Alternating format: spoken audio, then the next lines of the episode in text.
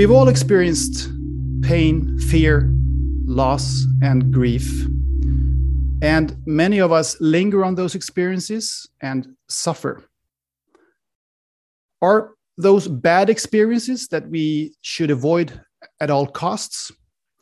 In modern society, we tend to rely on what's on the mental surface, as it were. We tend to focus on fixing things so that we are able to function, act, to work, and to play. But what if that approach uh, locks in all the pain so that it emerges in some other form later on? What if pain is merely a natural part of life and embracing pain perhaps ultimately is a good thing? This is Mind the Shift. I am Anders Bolling. My guest today is Jungian and archetypal psychologist Joanna Laprade, who has written a wonderful and very thoughtful book, Forged in Darkness The Many Paths of Personal Transformation. Welcome to the show, Joanna. Yeah, well, thank you. Thank you for having me. So, you live and work in Colorado, the US, right? Yes, I do. And you you're a therapist there now or Yeah. So Yeah, I have got, a I have a private practice. So But you got your, your training in in California, I understand. Yeah, I did my master's and my doctorate at Pacifica Graduate Institute in Santa Barbara, California, which in the States is kind of one of the major um, institutes that, you know, focuses on depth psychology and Jungian psychology. So, yeah, definitely a privilege to go to that school. Fantastic. Yeah, we spoke a little bit about Jung before before we uh, started recording this interview here. We talk more about him. You, your book, uh, I mentioned the title there. It looks like this for you. For those of you who are looking on watching on on YouTube, "Forged in Darkness: The Many Paths of Personal Transformation." I just read it, and it's it's great. And um, I learned many things and I got some uh, gained some new perspectives there. And not not least, I learned a lot about Greek mythology. it's uh, it's heavy on the Greek myth. It is, yeah, and I, I love that. I, I I mean I I didn't I mean I knew some some of it, of course. It's it's part of the basic curriculum when you go to school, I guess, or when you're interested in these things. But but I learned a lot of that. And um, it is about personal transformation and, and it is kind of a guide to to the underworld a, a world that we have denied at our peril as you describe it more or less. But you told me beforehand here or you wrote to me beforehand that that it is about self-awareness not about self-help. I mean there are so many self-help books out there these days but you don't really like that concept the concept of self-help. Can you elaborate on that yeah i i think that the self-help model teaches us a few things. First it teaches us this kind of mechanical attitude where here's five or six things that can kind of pull you out of what you're experiencing.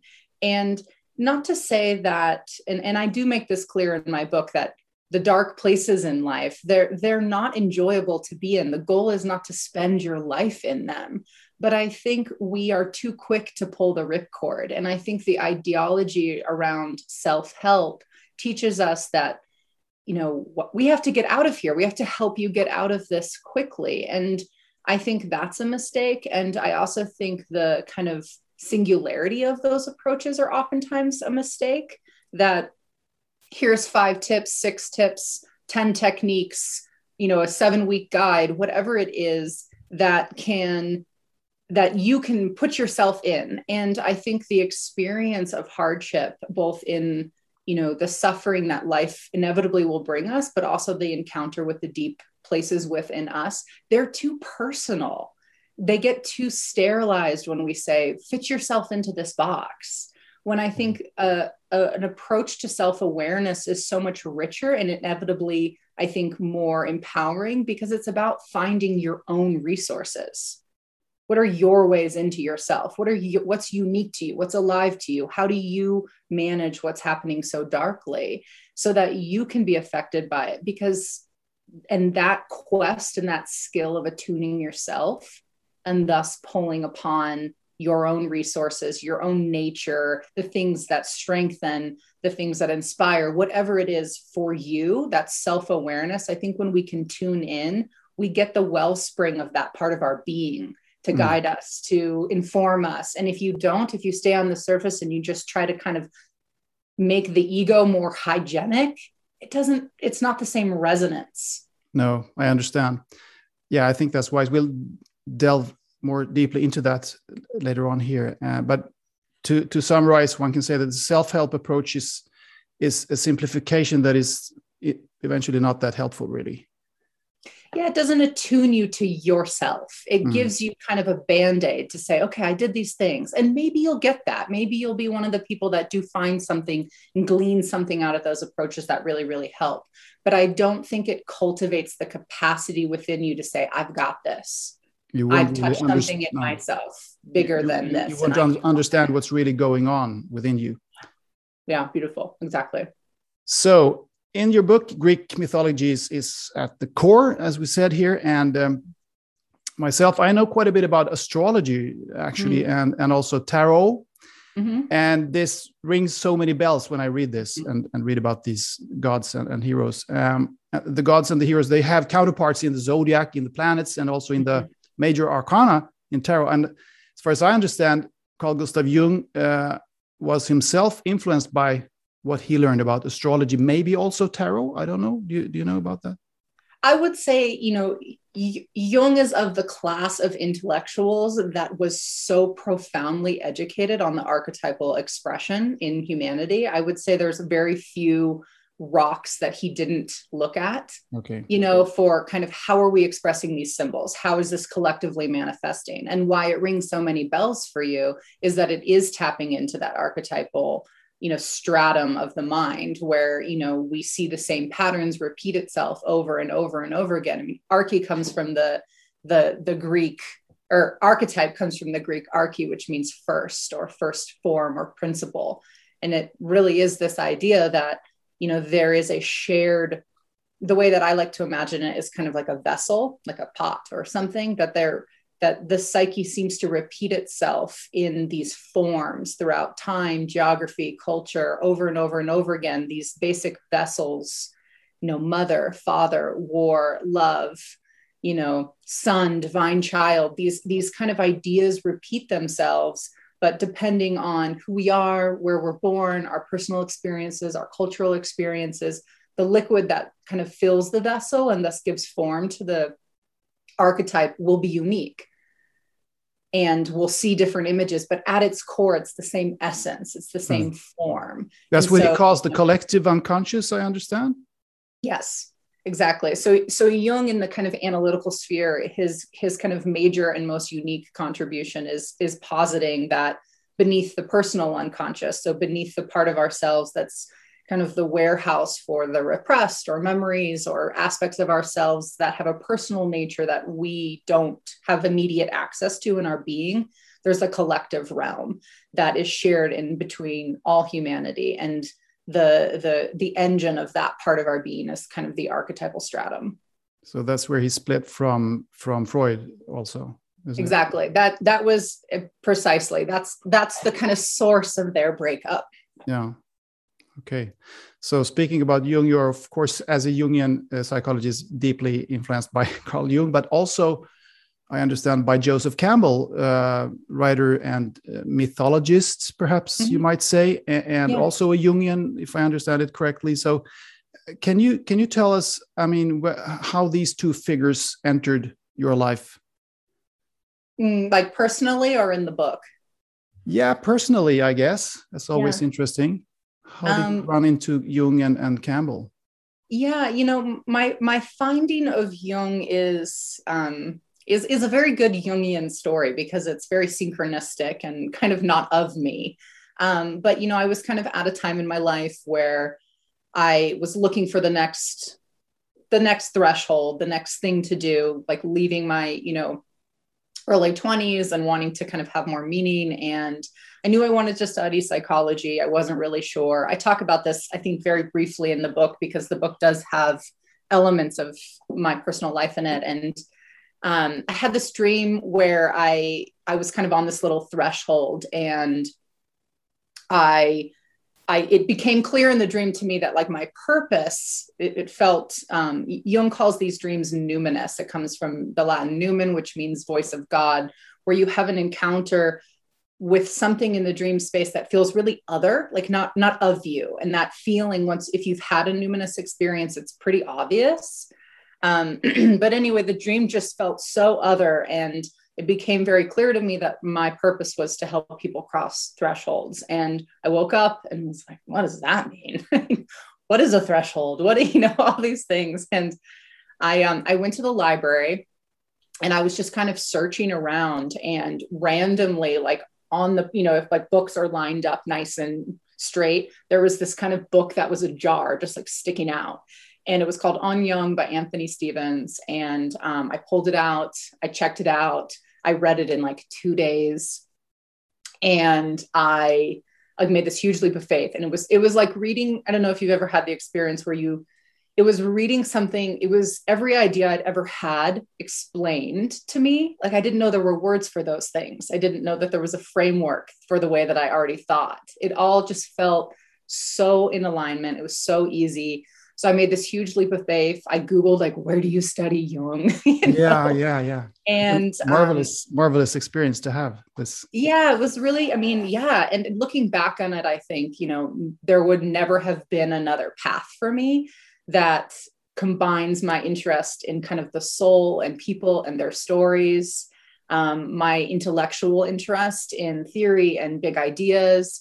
The myth piece in Jung was obviously very potent for me. I mean, as a child, like I read, you know, I read myths, I read fairy tales. I have, it's been really baked into me from a really young age. And I mean, I think I was probably like 15 the first time I read like The Hero with a Thousand Faces. I mean, just so into that way of thinking. Um, and that, that's that, that's the most famous book by Joseph Campbell. I, I take it yeah exactly that's kind of his um, i would say that's kind of the culmination of his opus and what he's best known for is this it, this beautiful distillation of hero mythology into the 16 step hero's journey that you know i think out of a mythic image i don't think anything in the western imagination has fascinated us like the hero mm. and it's it's such a and, and i think for human experience i mean i'm kind of diverting from my personal story but I think, you know, that the hero is that part of us that is able to recognize when the old life is worn out and thin and needs tending and and the incredible courage and bravery and stretching that it takes to leave the comfort of the old in us in our lives set hmm. out into some kind of journey in ourselves, in our world, where we cross a threshold where we become more than who we used to be. And that's the story of human transformation. It's the story of becoming more than you thought ever possible. And I think that's why it's just such an enticing mythogem for us. We're so interested in that human journey of really expansion into being. And Joseph Campbell has done so much for us to kind of bring it to life and um, and make it you know this this this this expression of human really i think personhood that we see repeated over and over and over and over yeah and and the hero myths are so central in, in your book and mm-hmm. as you say we have in our western society such a narrow view of mm-hmm. what a hero is so it's very very enlightening to to to learn about all the different paths that can be a mm-hmm. heroic path actually to yeah, understanding yourself that, and, that's like the real meat and, and effort of the book is mm-hmm. that we've taken this incredible archetype and capacity to kind of be affected by and be stronger and withhold more than we thought possible and we've reduced it to one expression of heroism that says be strong, fix it, use your sword, willpower alone, get better. And we're narrowing this, this, this archetypal energy that has so much color, so much capacity in it to the singular expression that in, in some moments in life, that aspect of our being you know, I associate it because the book is so heavy, like you said, on Greek myth. I associate these qualities with Hercules, the great Greek hero who, you know, sword in hand, but fights all the monsters, you know, is always the conquering victor. Caveat, you know, Hercules fights monsters his whole life and nothing ever happens to him except that. And I don't think very many of us want that in our life. Okay, and, I want to talk about the the the hero Hercules and all the yeah, others. Yeah, yeah, uh, uh, in a minute. Yeah, yeah, sorry. Yeah, but before no, I, I, I, mean we don't have to follow my my list of questions here, but I just I just wanted to before that we're going to dive into the darkness now. I was thinking. Yes. So before we talk about the specific gods and heroes here, um, on the back of the cover, uh, on the back cover of, of the book, it says, uh, "Empower yourself through your struggles and suffering. So I've, I've been pondering this a bit, quite a bit, because it's also at the core of what I my kind of life view and, and worldview on things or view on the on the soul and and uh, life and, and everything. How important is it to dive into into these dark depths and ling- linger there? I mean, until all is found, because I can I can just say one more thing before you answer that because uh, about halfway into the book, I think um, there is a grief ex- grief expert who says something that I had myself been pondering uh, mm. on uh, while reading the book, and he says something along the line. It's not exactly these words, but along the lines of suffering is or pain is inevitable, but suffering is optional. Mm. Would you agree with that? So, and and those words are David Kessler's. I I I would actually, in my own way, say yes. I think suffering is a state of mind. I I would say two things to that. Like we can we can understand suffering maybe in two different ways. I think what David Kessler means in that quote is that pain the ex, you know the experience of hardship in life of let's use his example and his framework like losing somebody that you love that's going to happen in life. I mean if you make it through an entire life without ever being affected by that it will be quite an unusual life. And this i think what suffering is i think we think of suffering as the kind of stewing of like the the the, the deep pain in something and i think that can be a choice. I would argue it's a good choice. In some ways i think the soul loves to suffer. You know james hillman who is a jungian who founded archetypal psychology he's really keen on this idea of you know that, that the soul deepens into suffering. We it wants to fall apart. It wants to kind of darken thicken be in pain. And i think if we can allow ourselves to confront those hard places which is enormously hard. I mean here we are right in these beautiful rooms talking about this incredible suffering and it's a very deep and profound experience. But, but, it's also very individual. I mean personal what you what you think of as pain and suffering. I mean it can differ enormously between different individuals. Absolutely absolutely. And i think suffering is is a is a is a is a more thick experience. It's a heavier experience. And and i think you know as a therapist in my personal life in the practice that i have i have met i mean maybe i'm wrong and i'd love to be corrected. I'd be fascinated to be corrected but i have yet to meet anyone who talks about becoming more than they thought that they were, some part of themselves that they didn't know existed, a strength that they learned, an inspiration that they had, a passion that was seeded, any of those massive things that are so meaningful and enriching in life coming from the daylight, coming from places that are not of suffering. And I think we we get so afraid of those places and it they compromise our our preference for order and control and, and and being contained in ourselves so much that we pull ourselves out so quickly and we don't let ourselves suffer. You know suffer comes from the latin suffero which means to be with. It's like to be in what's happening to us so that it can transform us so that it can ferment us. And i think you know we we think of it as a bad thing. And so we sterilize it with our mm. pills with our quick fixes with the attitude that we have. You're on you're onto something interesting here namely the de- definition of suffering because it as we normally define it it is something terrible terribly bad and and painful and everything. But maybe suffering is just to as you say go deep down there and and and just look at things look at what you have there. And it doesn't have to be dangerous at all. It's just i mean enjoyable is maybe not the right word but it can be after a while when you get used to it it's more like you're you're analyzing and you're uh, dissecting and digesting and doing things with it to learn what is there. Well know, and i think it's such an essential quality or attitude because it's inevitable you know, when something terrible happens to you in your life that wants to pull you into those places, you oftentimes don't get a choice over it. Mm. No one would choose to go into that intentionally, you know, and well, I shouldn't say no one, but I can't imagine many. And, you know, it's, it's, it's, it's here. And so you, you don't get the magic wand, you don't get the remote control that can say, turn this off. So what do you have to do to be with it? Because that's the choice that you have. Okay, so yeah, um, great. Let's let's uh, go into these uh, Greek gods and heroes now. You have this mythology that represent archetypal motives, of course, and and in your book, and you employ them as kind of guide for us to find the way inward and downward, if that's how you should put it. Uh, so let's go through the ones that you focus on here, and um, can you please tell us I mean, how the archetypes they represent can help us when we descend into our underworld uh, to yeah. heal and eventually be. So there are four, I think, four heroes and three gods. Uh, am I right? Yeah. So let's start with you, you already began uh, talking a little bit about Hercules. Let's talk a little mm-hmm. bit more about what does Hercules represent here?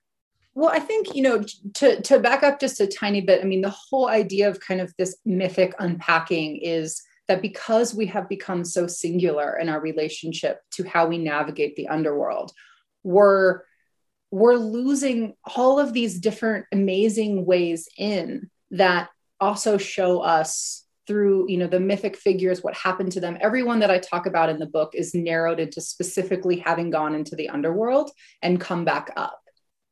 And so there's you know there's mythic figures that go in and don't come back up. There's ones that never do but it's that descent and ascent and that's kind of the the the qualification for the study. And each of these journeys they represent behaviors attitudes suites of characteristics that we can kind of notice in ourselves. That really is an attempt to show people that there's more than just hercules you know there's more than you know that hercules goes into the underworld to kind of fulfill the final task of this 12 kind of step redemption that he's assigned by labors. zeus.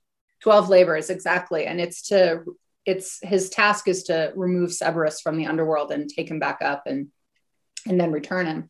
And that's the kind of hero that we hear a lot about in, in the west right? It is Exactly. Absolutely. I mean, and he's so Hercules goes into the underworld with his sword and his well, he has a club, but you know, his big his big muscles and he beats everything. He tries to choke one of the shades. He he wrestles with one of them. He you know he frees theseus he he tampers with that space as if he knows exactly what to do as his willpower alone and then he you know, and, and this I think is a, a really valuable kind of mythic quality. Persephone, the queen of the underworld, tells Hercules that she can take Cerberus back with him if he does so without any weapon. He has to rely on his own incredible fortitude. And so Hercules chokes this three headed dog, who's the threshold guardian, and drags him up. And it's this wonderful image of that type of colossal willpower, colossal strength. I mean, imagine choking your suffering into submission. I mean, it's such a powerful image of that part of our being. And there's other things that ha- happens to Hercules, and I won't, you know, go so far. People don't want to buy my book, but no, um, people can read it in, in your book or in other books, in many books, I guess. Exactly. But you know, this is one way of handling that type of experience: the deep, the dark, the heavy, and you know the the other heroes that i really spend time on orpheus odysseus and aeneas they show us really really different ways. I mean my personal favorite hero or the one that i think i connect with the most is aeneas. Okay um, let's talk about aeneas. Aeneas is the um, he's the he's the highest ranking trojan to to survive the fall of Troy. And after the fall of Troy, he's tasked with kind of finding a new home for his people, for the surviving Trojans. And kind of in myth and history, Aeneas is considered to be the father of Rome as the father of Romulus and Remus. And so Aeneas sets out to, you know, rebuild a civilization for his people. And along the way, you know, he kind of runs into his, you know, thick spot where he doesn't know what to do. And he prays to his mother, Aphrodite, and she says, You have to go into the underworld. And so Aeneas, he's he's just such a magnificent contrast to Hercules. So Aeneas immediately says, like, I can't do this on my own. I don't know the way. That's too big of a thing. How, like, you know, and prays for help. His mother supports him by recommending that he goes to this Apollonian um, temple. There he encounters a guide called the Sibyl. He, the Sibyl agrees to come into the underworld with him. So right away, Aeneas automatically approaches the hardship from the point of needing guidance saying this is too big for me on my own I, I can't hold this on my own i don't know the way on my own mm. and so instead of hercules right who just bowls into it he he recognizes that what he's encountering might be beyond him and as aeneas goes into the underworld he never he doesn't really speak you can this this is described in Aeneid, in Virgil's Aeneid, but he he doesn't really speak. He he wanders into the darkness. He listens. Sibyl kind of tells him all about this this shade, this shade. He sees the people suffering. He cries. He reaches out to them. He just has this incredible kind of. He just absorbs it all, and he gets to. Um, he his goal is to speak to his father Anchises, and so he gets to his father, and there he just listens to his dad the entire time, mm-hmm. and never draws his sword, never asks any directive questions, and his father tells him more about the underworld than any other hero, any other really mythic figure. He learns all about the cosmology, the order, the reason behind it. He's told his future, what he needs to do to found Rome, all of this incredible stuff. And it all comes from this place of just being completely present and completely listening to what's mm. happening. It's a completely different energy. I mean, imagine facing your hardship and knowing, okay, like I'm working with something bigger than me. I have to have reverence for it because it's large. It's like my pain, my suffering, my encounter with the parts of myself that I'm afraid of, like they're bigger than I am. And how can I listen to them? What are they trying to communicate to me? How can I be in relationship with them in a gentle and kind of present way and the message that i think that story tells us in some ways is you know you can learn more hercules doesn't learn anything in his entire life it's so, so the, different. Yeah. Aeneas is a it's the humble heroism. Yeah, exactly. So and, and that, what's so important is it still still teaches us that that's that's heroic. It is. He's still a great hero. That type of listening, that type of reverence, it takes the same amount of heroism as raising a sword. Yeah, sometimes it's more brave to to to listen to people and not say anything yourself yeah than, than to just talk um, for instance then you then you have orpheus and uh, odysseus mm-hmm. Orpheus um, is a wonderful hero i would say in some ways kind of a hero that in a lot teaches us what not to do um, orpheus goes into the underworld to kind of correct the moves of fate that his bride his bride Eurydice dies on his wedding night, and he's so distraught by her death that he goes into the underworld to beg for her to return. And Orpheus is the great kind of poet, and and he plays the lyre. He's the great kind of singer of the Greek world, and he goes into the underworld with his lyre and he sings the song of his grief, and he just melts everybody's hearts. And he, you know, he shows us this way of kind of handling hardship that's very creative, that's very vulnerable, that's very open. And he goes to Persephone and he begs and he speaks of his great love and he says, you know, take me, not her, anything you want. You know, this, and, and Persephone agrees to let him return with his wife if under the condition that he can go back to the day world without looking back at her.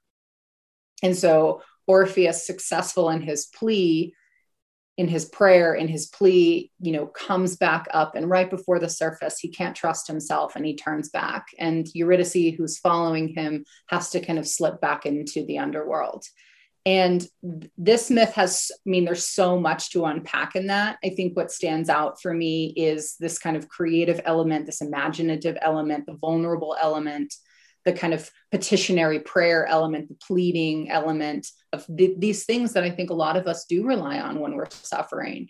But also where i say in the beginning orpheus is a hero that kind of teaches us what not to do. Orpheus he does not trust himself there is he cannot rely you know that persephone says to him you know trust your music she'll follow you. And his his music is his innate skill. It's his the essence of his being. And he can't trust that he's enough. And he can't um, rely on that. And so that kind of failure of really being able to hold what we believe in in ourselves is a really important reminder. And i also think orpheus you know it, it is very difficult to let someone's life be their own especially when they're suffering. And there's this kind of idea in that mythology of you know did orpheus did he deserve to go down and save his bride? Was that her fate? How do you let someone else's pain be their own? And you know orpheus makes a great mistake in trying to pull his wife out of the underworld and not rely on himself and kind of disrupt the order of fate and he responds to it in this way where he retreats entirely from the world of men and women but he pulls back he goes into the forest he he removes himself from life. And i think there's a really important reminder in that that there are you know there are griefs there are pain there are things in life that if we go too far we can pull ourselves completely out of life and no longer be you know in the land of living halfway in in the in the underworld forever and you know there, like i said there's so much in that mythology and i unpack a lot of different themes in that chapter but you know orpheus is like you can already see like this is such a different way of handling hardship yeah. than what we're told i mean do yeah. we ever even ask ourselves should i let this person just suffer and be with what what's happened to them to let their fate be their own I think we're taught. I mean, most people I know can't really sit with that. They try to fix, they try to repair, they try to make you feel better. You know, it's, I think in some ways that's oftentimes the gift of therapy is having somebody that says, that doesn't try to fix you. Mm. Just listens and lets Listen. you, lets you suffer. Yeah. And then you have Odysseus. That's the last hero. Yeah, and so Odysseus, who's the great hero of Homer's Odyssey, um, he goes into the underworld um, to kind of learn how he can. He learned. He goes to speak to the Theban seer Tiresias and to learn about how he can finally make it home. The Odyssey is about his kind of long epic to try to get back to his home after the fall of Troy. Yeah. yeah. And um, Odysseus is a is a you know he's the great kind of wordsmith. He's a wily thinker. He's very hermetic in that sense. Um, you know he he's very clever, and um, you know the, my favorite part in that in Odysseus's mythology actually starts in the beginning of his trip to the underworld. I think it's a really human moment where he's told by Circe, the goddess that he's living with at the time, that he needs to go into the underworld. And Odysseus does this wonderful thing in the Odyssey where he's told this. The Odyssey is written in first person. And he just like, he's on this bed and he just wails and wails and wails. And he throws this like tantrum for like two pages about like, oh, woe is me, you know, and they pull their hair and beat their breast, all that language, you know and and he just talks about he doesn't want to go and he's like and then he has this wonderful moment where he's like and then i got off the bed and it's such a wonderful human moment i think to our experiences of suffering it's like some sometimes just got to wallow on the bed for a little while and be yeah. like ugh I can't believe this is happening. I don't want this. This is terrible. You know, pull your hair, all the things. Mm-hmm. And then life happens, right? You have to get off the bed you have to Just get out of that bed, yeah. Place. Eventually, you get off the bed. You can just, you can, yeah, you can wallow for a couple you of days. Can wallow for a little bit, you know. And I think sometimes people need that. It's like, yeah, just yeah. this is garbage. Of course, you don't want this to be happening in your life, and then you have to face it, right? And, and I love that part in his myth, and I think it's such an important just image for kind of the honest human experience. And then so Odysseus goes down to he kind of goes into a threshold moment with the underworld. He doesn't go fully, but he he um he digs a pit he sacrifices and you know the the the shades are always drawn to blood so the shades come out of the darkness and he's waiting for um Tiresias to arrive and unlike Aeneas Odysseus is enormously directive. He asks a ton of questions. He has different shades that come to his pit and he asks them, What are you doing? How are you get here? What, you know, all these different, like he's very engaged. And um, when Tiresias comes, he asks him a bunch of questions. Um, he he does something that Orpheus can't. He his at the time he doesn't know that his mother had passed away, and when his the shade of his mother comes to the pit, um, it's very sad for him and very overwhelming for him. And he's tempted to kind of like reach out to her, but he knows that she's no longer his and of this world, and so he lets her go. And and i think that moment is is very important because it reminds us you know that that sometimes things are out of our whole out of our control and we have to let you know things slip away and our loved ones slip away and the old life slip away and various aspects. But i think kind of distilled into a really simple way you know odysseus is a hero of enormous engagement. He uses his mind he asks questions and he learns a lot through that kind of active communication that style of what's happening to me what's happening to you? Have you ever been in a situation like this? He's engaged in a way that no other hero is. And mm-hmm. unlike hercules right who just kind of jabs his club at things mm-hmm. he he asks the shades the questions. What's happened to you? Why are you here? What was this like for you?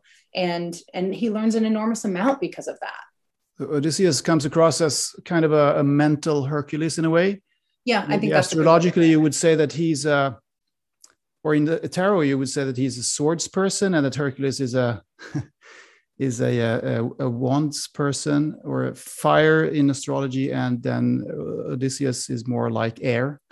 Mm, sure so uh, that's interesting. I think Odysseus has a lot of hermetic qualities, right? He's very much like Hermes in a lot of ways. Yeah. that's very air, like air, very air. Hermes is the representative of Mercury, the planet Mercury, which is also symbol of Gemini, which is a, an air sign. So anyway, let's go into those uh, the, the, the gods there. You mentioned hermetic, how to be hermetic, and Hermes is one of the gods that you you uh, zoom in on, zero in on here. Hermes, Persephone, and Dionysus.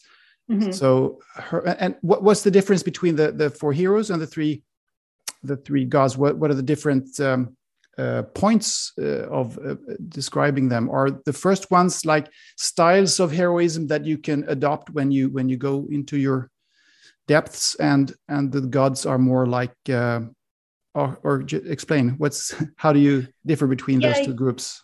I would differ between them kind of just in the humanity of them in some ways. I mean, like I was saying earlier, you know, the hero's journey, it is this kind of portrait of the the the kind of archetypal energies of human change and the heroes you know toil they suffer they grind they make mistakes they grow they they have this kind of human engagement of change and and kind of and i think in that they represent our own struggles of that journey in and out. The gods, unlike the heroes, the gods come preformed. They pop into existence. You know, they they just are. The archetypes, an archetypal expression, you know, it's not morally attuned. It's not right or wrong. It just is. And these most most deities in the Greek world are enormously contradictory right? They have these like really clashy elements. They typically have behavior that we would kind of, from society's perspective, be like, ooh, you know, but, you know, they just are. And I think because of that, they show us just qualities of being. And I think the heroes show us kind of ways of imagining and engaging in, in our change. And I think you can overlay like because there are a lot of heroic qualities have have aspects of these deities almost like the heroes pull on the archetype, more pure archetypal energy of the gods, if that makes sense. Mm. So it's more archetypal, more concrete. And um, you know, I these these three most of the Olympian gods don't dabble in the underworld. Um, you know, Apollo, the kind of or, god of order and light and reason and rationality, never goes into the underworld. They're on like, Olympus all, all the time. Then yeah they don't dabble in those dark places and these three are the exception i mean hermes hermes is psychopomp so meaning guide of souls so his main duty is to guide all those that die into the, into the underworld and most figures that go into the underworld are guided by Hermes in some capacity, including Dionysus, including Persephone. He's kind of the denizen of that threshold. But he's the messenger between the the the, the day world and the underworld, isn't he? Hermes. Yeah. I mean, Hermes is he is the god of message, communication. He's a life spirit, the god of the in-betweens, of threshold. Hermetic people move quickly. Nothing sticks to them. They, you know, they go in between easily. Um, you know, Hermes is the great trickster he's kind of the light breeze in and out of the window he's he embodies a state of being that is very um in flux hard to get a hold of you know mercury that kind of element of of quicksilver that changes that is volatile. Um that that quality is is a really different kind of thing to galvanize in yourself when you're suffering than say any of the heroes or the other deities. That kind of this this could be quick. I could move. I could communicate. You know i could tell story. I could you know also i think hermes represents a someone who in some ways has a lot of comfort in these places that goes in and out. You know the, the guide of souls is a, is a part of both worlds. And then you have persephone who is uh, the one who was forced to stay in the underworld because uh, just, uh, remind me so story. Persephone, very, very, very quickly, Persephone is abducted. Per, Persephone uh, yeah, she's abducted. Is, That's true. Yeah. Yeah, her her. So prior to the abduction, her name is Kore, which means bud-like or innocence.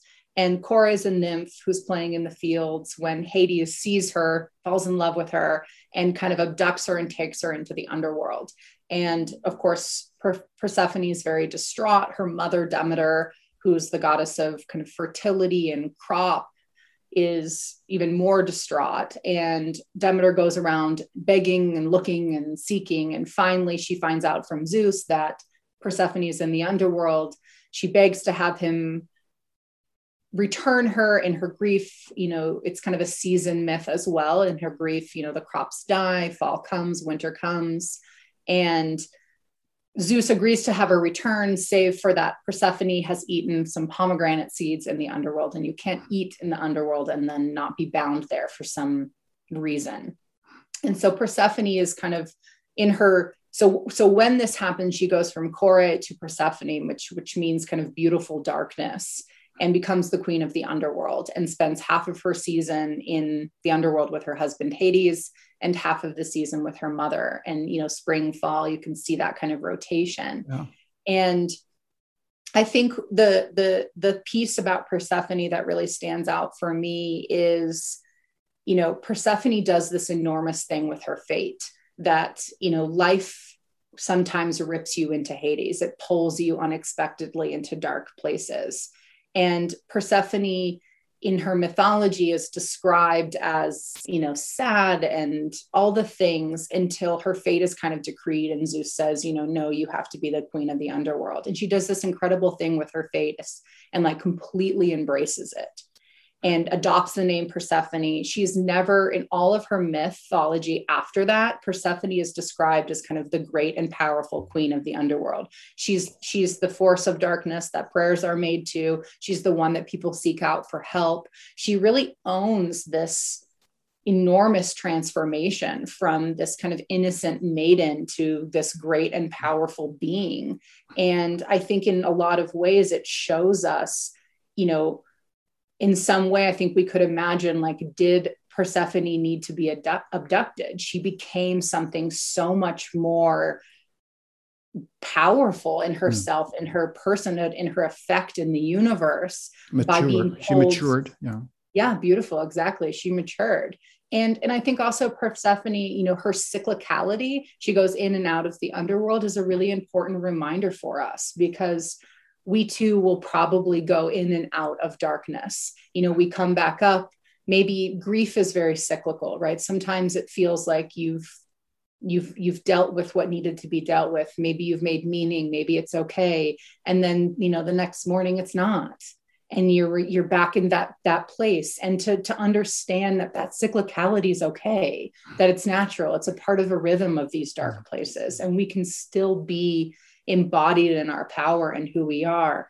And maybe that incredible strength comes from kind of that rotation and the relationship with both worlds that you know i think a lot of times our suffering requires of us yeah and then dionysus uh, represents something that uh, qualities that we wouldn't perhaps uh, connect with heroism in, in, in, the western world because i mean yeah. you think of him as somebody who's who uh, indulges in you know binge drinking and and sure. ecstasy and things like that but he's also connected as you describe it in the book with with nature and and with the body and all those things that we tend to forget here in this in this modern society so tell us a little bit more yeah. about dionysus i mean i think Di- Dionysus is by far the most repressed god in our culture, the most repressed energy. I think we are taught very, very young not to be Dionysian. Mm. You know, Di- Dionysus is god of revelry, of ecstasy, of release. His main epithet was Lysos, which means loosener. He's he's the force in us that pulls things apart. He's related to nature, but kind of not the cultivated pretty gardens but the kind of vine that grows without water the the force of kind of raw instinct raw nature. Everything about dionysus is overwhelming. It's unrefined. It's bestial. You know the, the dionysian energy is so in the body. You know i think to be in a dionysian journey to to see that archetype in you is to scream is to roar to fall apart to have your heart beat fast. I mean a panic attack is a really dionysian moment Mm-hmm. And I think in our culture, we're we're so we're so afraid of that energy. And you know, I think we're taught, you know, even you can think about even as a kid, right? Like sit still and sign your name on a piece of paper. It's like the, you know, the moment we start filtering that instinctual, unrefined part of ourselves, we lose access to its cathartic energy.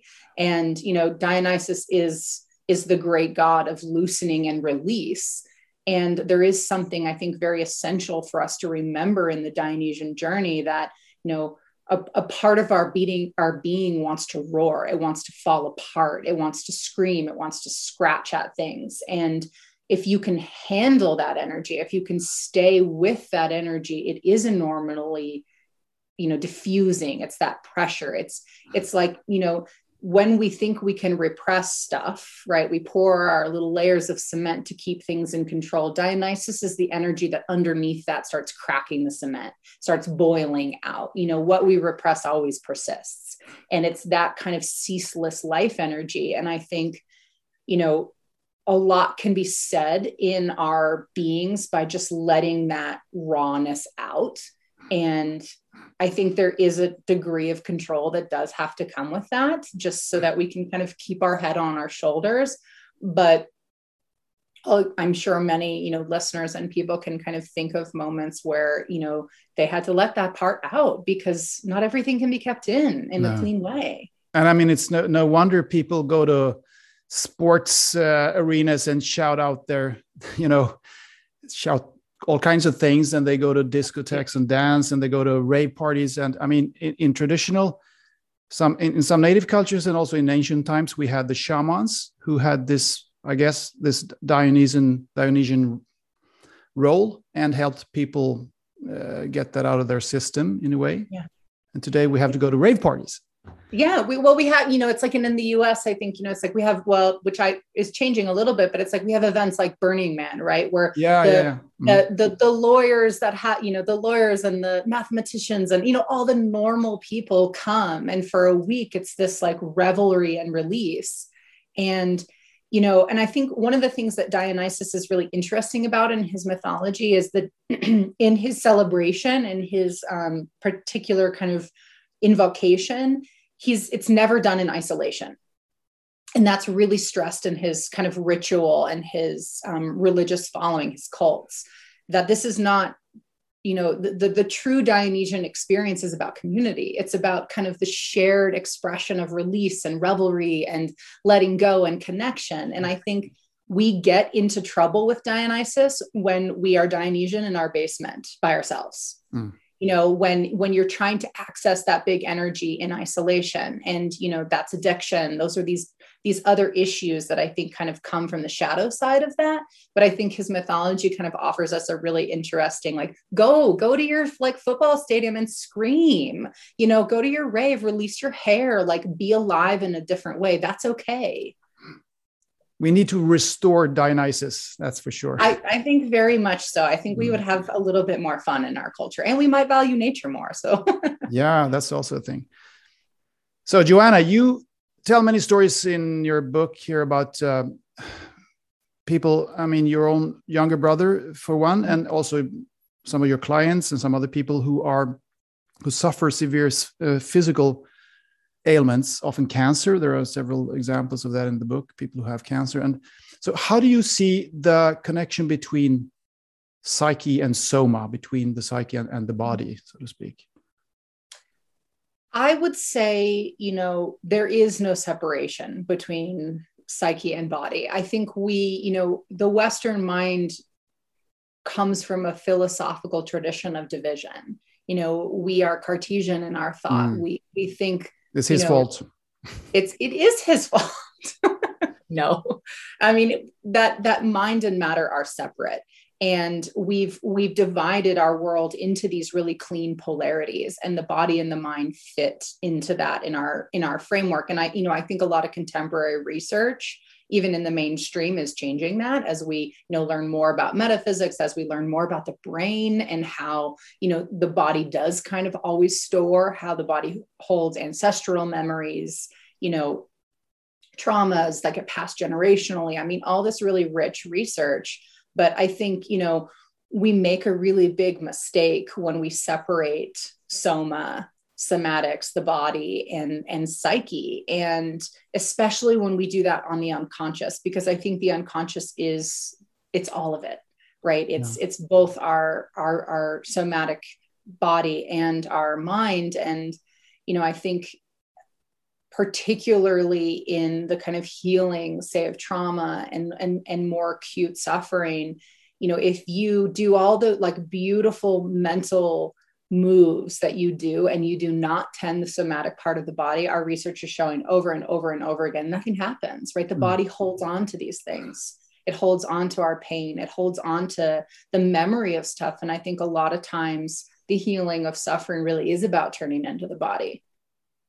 Yeah, I totally really agree. But. I mean, it, it becomes a little, some somewhat something of a of a hen and egg problem here. What's the hen and what's the egg? Because or the chicken and the egg. I don't know what you say in English. The hen and the egg. I think it's chicken, but hens are chicken. So hens and chicken. Okay, we say uh, anyway. you know what I mean? Because yeah. I mean, you can say that you, a person suffers because they have a physical ailment, but it mm-hmm. could just as well be the other way around. I mean, they have this ailment because they were suffering because they were lingering on some problems mm-hmm. they imagined that they had, and so mm-hmm. they they almost attracted the cancer, whatever it might be. Mm-hmm. Uh, do you do you see do you follow my catch my drift here? 100%. I mean, I yeah. think it's a really edgy conversation to kind of start thinking about the kind of mm, and I think in a lot of ways Jung is a is a useful framework for this conversation because you know the the Jungian idea that the emphasis of the Jungian project is individuation and the idea being kind of, of becoming our full our total personhood and you know, Jung argues that you know we have a self, a, a center of being that kind of directs in a teleological way our personhood and the drive towards wholeness and that part of ourselves is not moral mm-hmm. it's not it's not going to look at life and say oh you know does she really want to get sick? I mean she's a really sweet person and you know is it is is and does really i know it's it's tricky to talk about it but yeah. It's really tricky to talk about it. And and i and i and i think you know that that part of our being and i and i, I feel this from my personal experience working with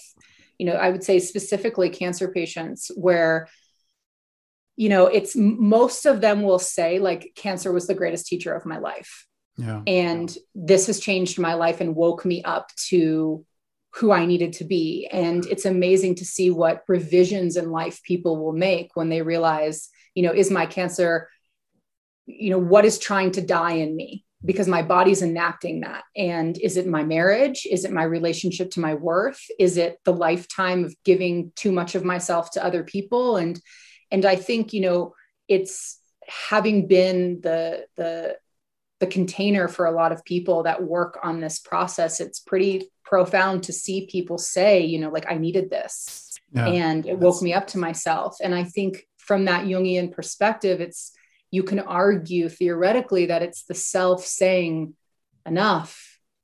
You know like i'm going to put this pain this roadblock in your life and you have because of that have an opportunity to relate to your life in a different way and connect to some part of yourself yeah. that you haven't been wanting to connect to fascinating i, I was actually going to ask about exactly what you're talking about now namely that what what in the tarot is known as a tower moment i mean you have the tower card which is uh, represents uh, sudden sudden change or an up, upending of of your life mm-hmm. situation because of a failure to notice signals that tell you that you need to course correct and when you don't do that you get this kick in the butt if you see what i mean. So yeah. that's kind of a tower moment that what that you're just what you're describing here. Absolutely. You know and i and i i think it's an edgy conversation because we were you know kind of go back to that division. We we morally divide everything in our culture. So people see, say hear comments like that and they think are you like saying that the person was bad and that they needed to get cancer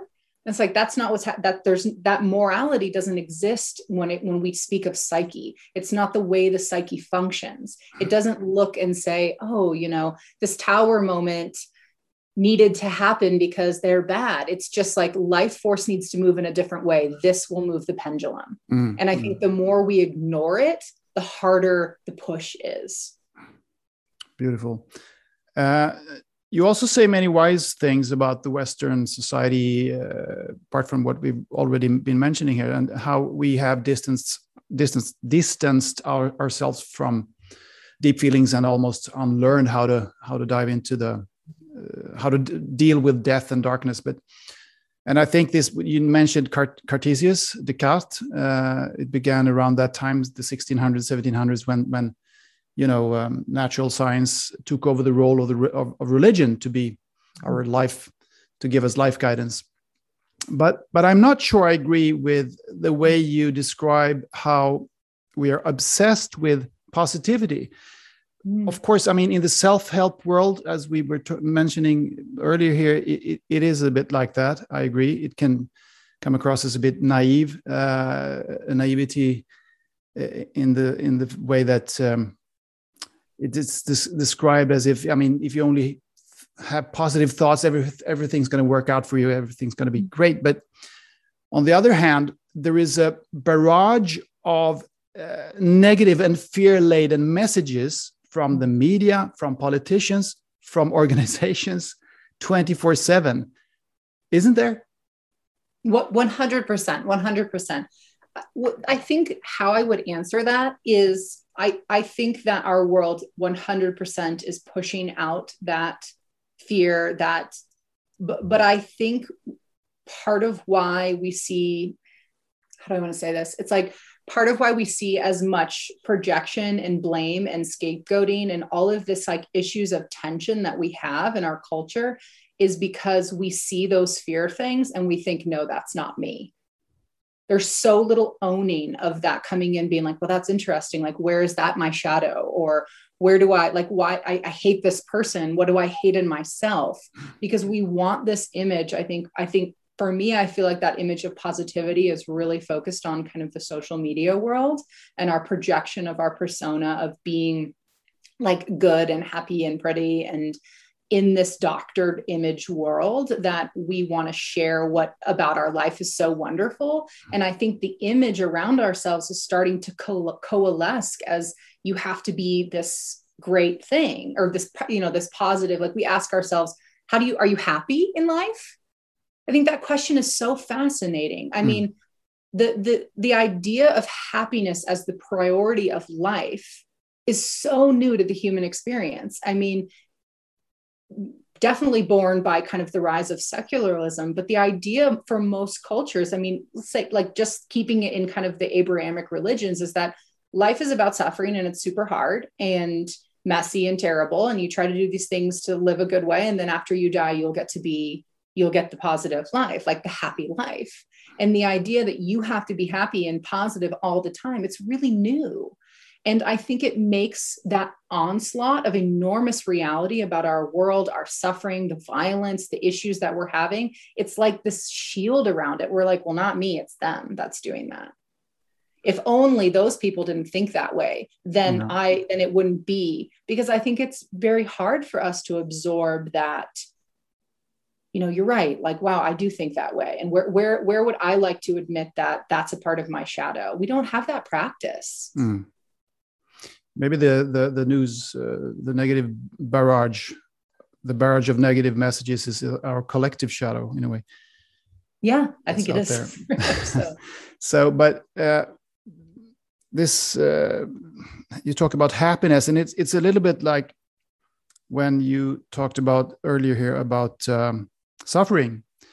It's it's an issue of how how to define it how, how we define suffering and how we define happiness. I mean happiness might be defined as not the way we are used to looking at it but some kind of equanimity maybe?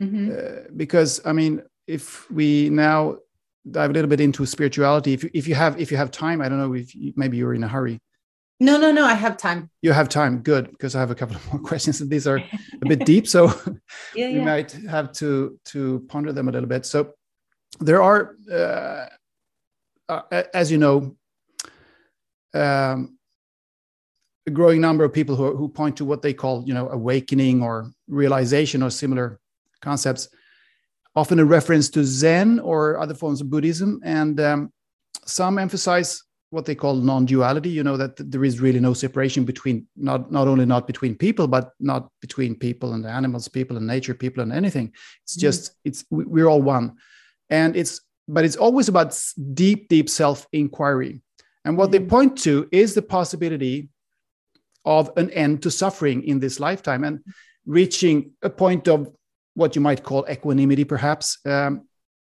and it's also a liberation from the shackles of time because mm-hmm. without time i mean time is necessary for suffering to occur because you can't suffer without a sense of time really. It's when you think about it it's it is like that actually. So yeah, so when you truly live in the now which is i mean as these people say these teachers or pointers or whatever, whatever you want to call them when you live in in, in the, the now moment which is what is actually the real reality you have a heightened experience, heightened sense of, of life, and you see that memories and beliefs and ideas and thoughts are not real. They're all thoughts, and thoughts are not real. So, what do you make of all this? Is it is this not really possible? Are they, in a way, circumventing darkness when they mm-hmm. talk about these things?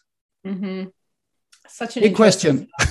yeah, it's a big question, you know, and and I definitely be humble admit to I don't know the answer in any way, shape, or form but you know i'm trying to think what comes to mind for me. Um I, I think you know i don't know if you're familiar with um is it who is it? I think it's epictetus the greek philosopher who comes up with amor fati but it's kind of been more adopted as an existential term. Um amor fati kind of means like love of fate. Mm-hmm. and when in, in, in, the existential kind of framework you know nietzsche's a big fan although actually potentially a good good character for us to un- unpack in that framework because thought a lot about these ideas and obviously suffered Nietzsche? enormously. You're talking about yeah. Nietzsche? Yeah, he's a bit misunderstood, perhaps. Yeah, I mean, a very a very complex person. Um, mm. But you know, he talks about this idea of amor fati as kind of being like the active choice in being able to love one's fate, to be with one's fate, and for some reason that comes to mind for me in your question because it's it's like I I personally don't think that the psyche works in a way that you can circumnavigate suffering. I don't think I don't think repression in that way. I think you have to go through those things.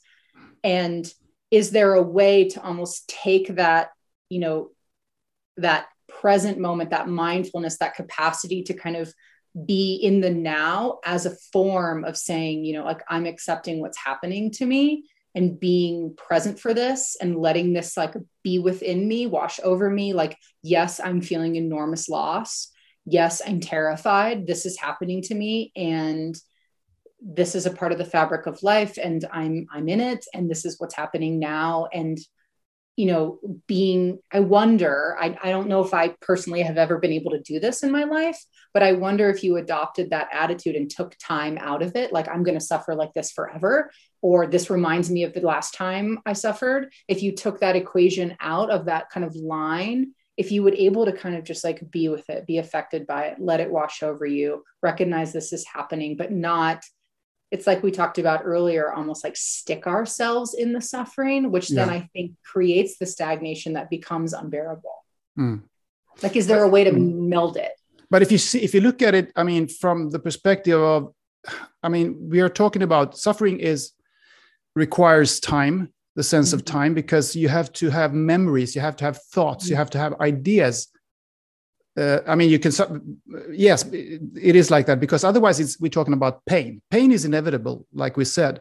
You will always experience pain, but pain is momentaneous. It's instant, mm-hmm. instantaneous. It just, it happens and it's terrible, but then it passes. Mm-hmm. Then you don't, you're not in pain anymore.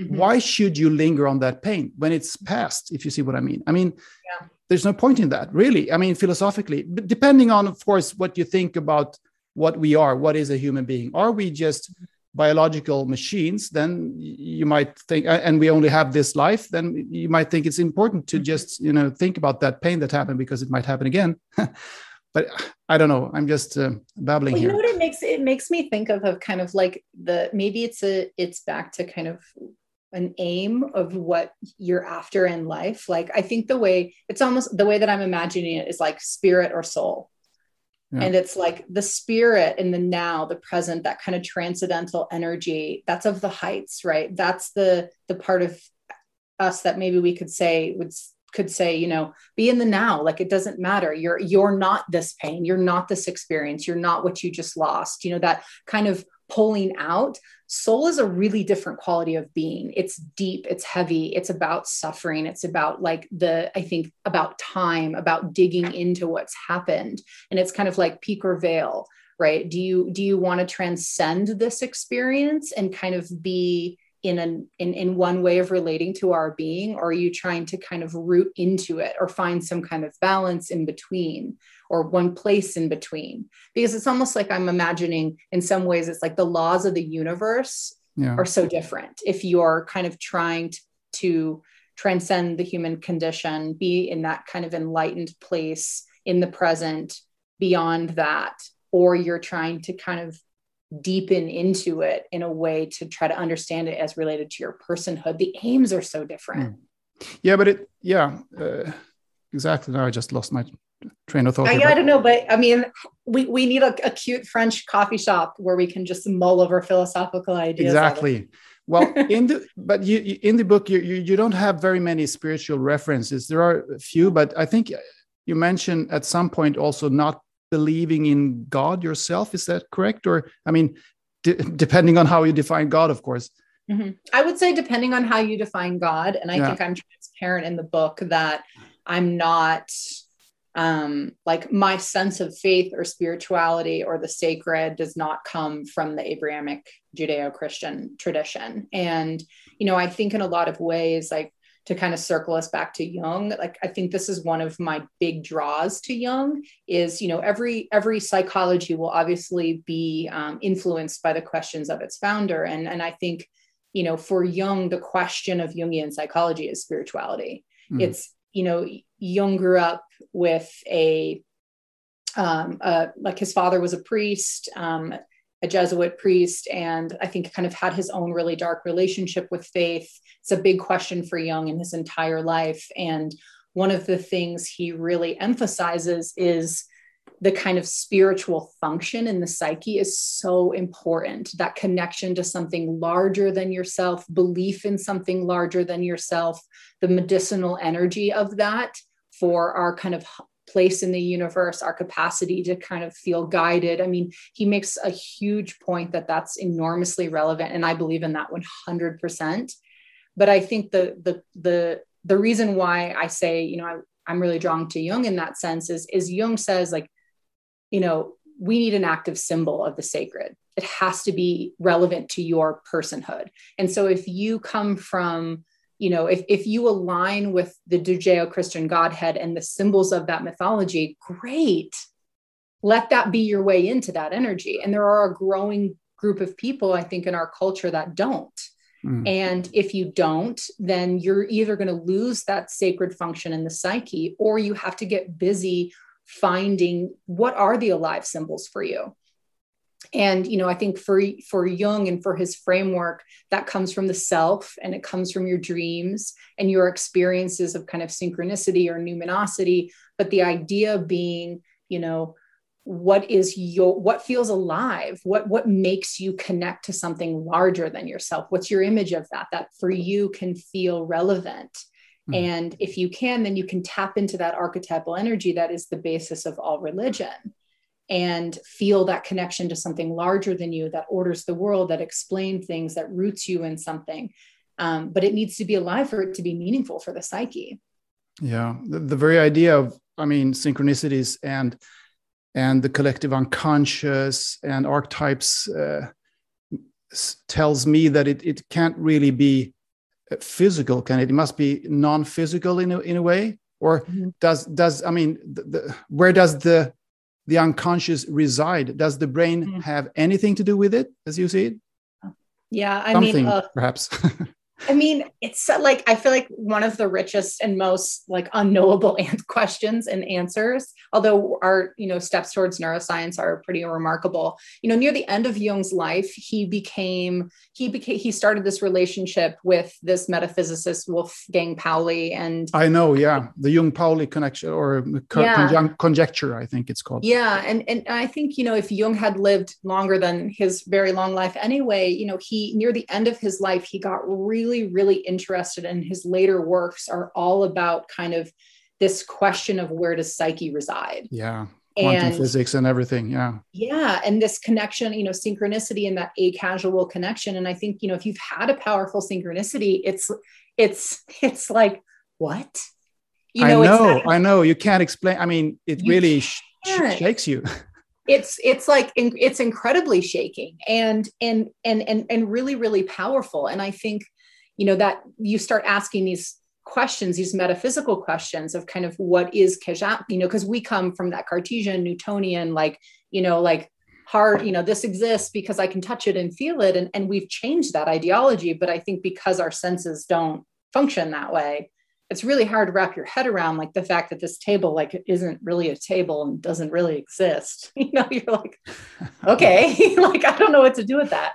Um but Jung gets really into, he calls it the psychoid archetype that he spends a lot of time on in the end of his life. And this idea of kind of this matrix of everything that's connected. And, you know, there isn't a separation between you and I in any kind of energetic way, nor our psyches. And where does all this come from?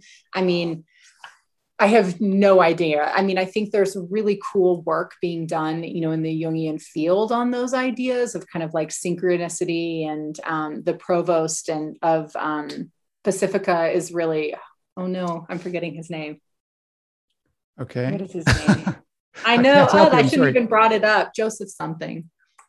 What is he? A, scientist or a philosopher? He's a Jungian. He's a Jungian who he and his whole work is kind of on like a causality and the connection between these, you know, how we see psyche in different places like psyche and kind of like murmurs of swallows you know why do why do mm. animals move in those ways and have these patterns that they're not they're like instinctively connected it's like the psyche is one thing i mean this this question of where it is yeah. is it a part like is is it an epiphenomenon of the brain or not um, i would argue the analytical and the depth perspective would suggest that it's not just an epiphenomenon of the brain. Mm. Um, I'm, I'm with you. yeah, it and when you larger. when you look at those uh, uh, flocks of birds, is that the word? Yeah, or, yeah, like the starlings. Yeah, the starlings. They are. It's it's really incredible. And they they turn thousands of them turn exactly at the same time. It's not. There's no delay at all. It's like yeah. it is one organism, truly. It is, so and that the, like yeah and that's that's back to that kind of our cartesian divide thing like what if we didn't think of the world as completely divided mm. as completely it would change separate? a lot yeah. i think it would change an enormous we would feel better i think we wouldn't suffer as much yeah i think we would i mean i can't even imagine it in some way but we would definitely relate to our, our, each other and our planet differently if we really thought that you know like the plant behind you is an extension of your being mm.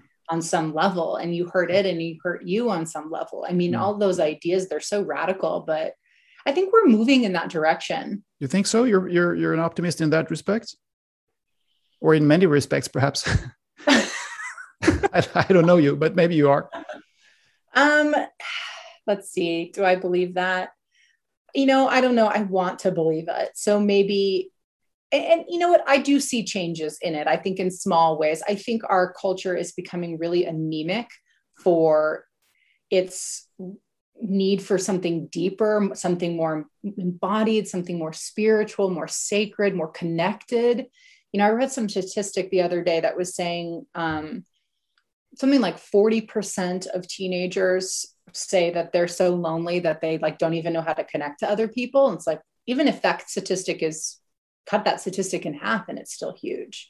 You know and, and i think like there's a maybe i hope that there's a balance that can come you know and i, and I think there is a, a loneliness and a disconnection and and like i said an anemia that our culture's suffering under and maybe to balance it out you know there's a call for something. It, it's you know it's kind of how i feel about myth. You know i feel like when i tell people myths in in in my practice for example if i say you know this reminds me of that or it's it's like water on a parched soul. People are just mm. like what?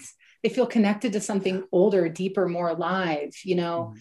and when i was teaching uh, about a year ago i was teaching at this college and um, about a couple days into it this this gal came up to me and she was like you know i just want to let you know you're you're just like one of the most empathetic people I've ever seen in my life. And which was a very interesting comment because you know between you and me that's just it's, that's not who I am. um, but I told her I was like, oh, you know, I'm I'm wondering if you feel so enormously seen by these ideas that they're touching something in you that feels so true and validating because you know I didn't know the girl's last name. Well, I probably did on my like roster sheet, but I didn't know anything about her life. I couldn't have empathy for mm. this person. But you were the person who conveyed these myths and these yeah. ideas, was, and that was empathetic to her. Yeah, I was seeing something, you know, and that's where the hope for, in me comes from. It's like maybe people will see some some of these ideas and feel, you know, a, a soothing on some level and be drawn to them and bring us more connected and more in balance and is it a good idea? I know you have some issues with you're a psychologist yourself, but you have some issues with modern psychology, other other types of psychology, I reckon.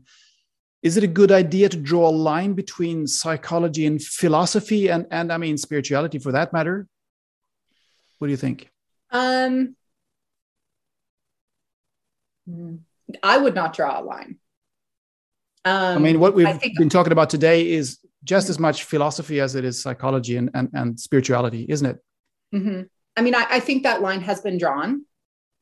I would say, you know, more depth approaches, something that studies the unconscious, you can't draw that line because it's, it is, you know, I think maybe a simple way to answer that is like, you know, it is no mistake that kind of the emergence of psychology came from a transition in the human history where we went from, you know, more tribal living, more religiously connected living, living that was closer to the land, closer to community, much more related in those ways, and kind of moved into cities, created a more industrial life, became more individualistic, and then invented psychology and called ourselves sick it's like that happened at the same time and yeah. i think psychology is the modern response to the loss of the sacred and in, a, in, a, in an active alive relationship with that depth of our being and i would say the two are enormously interchangeable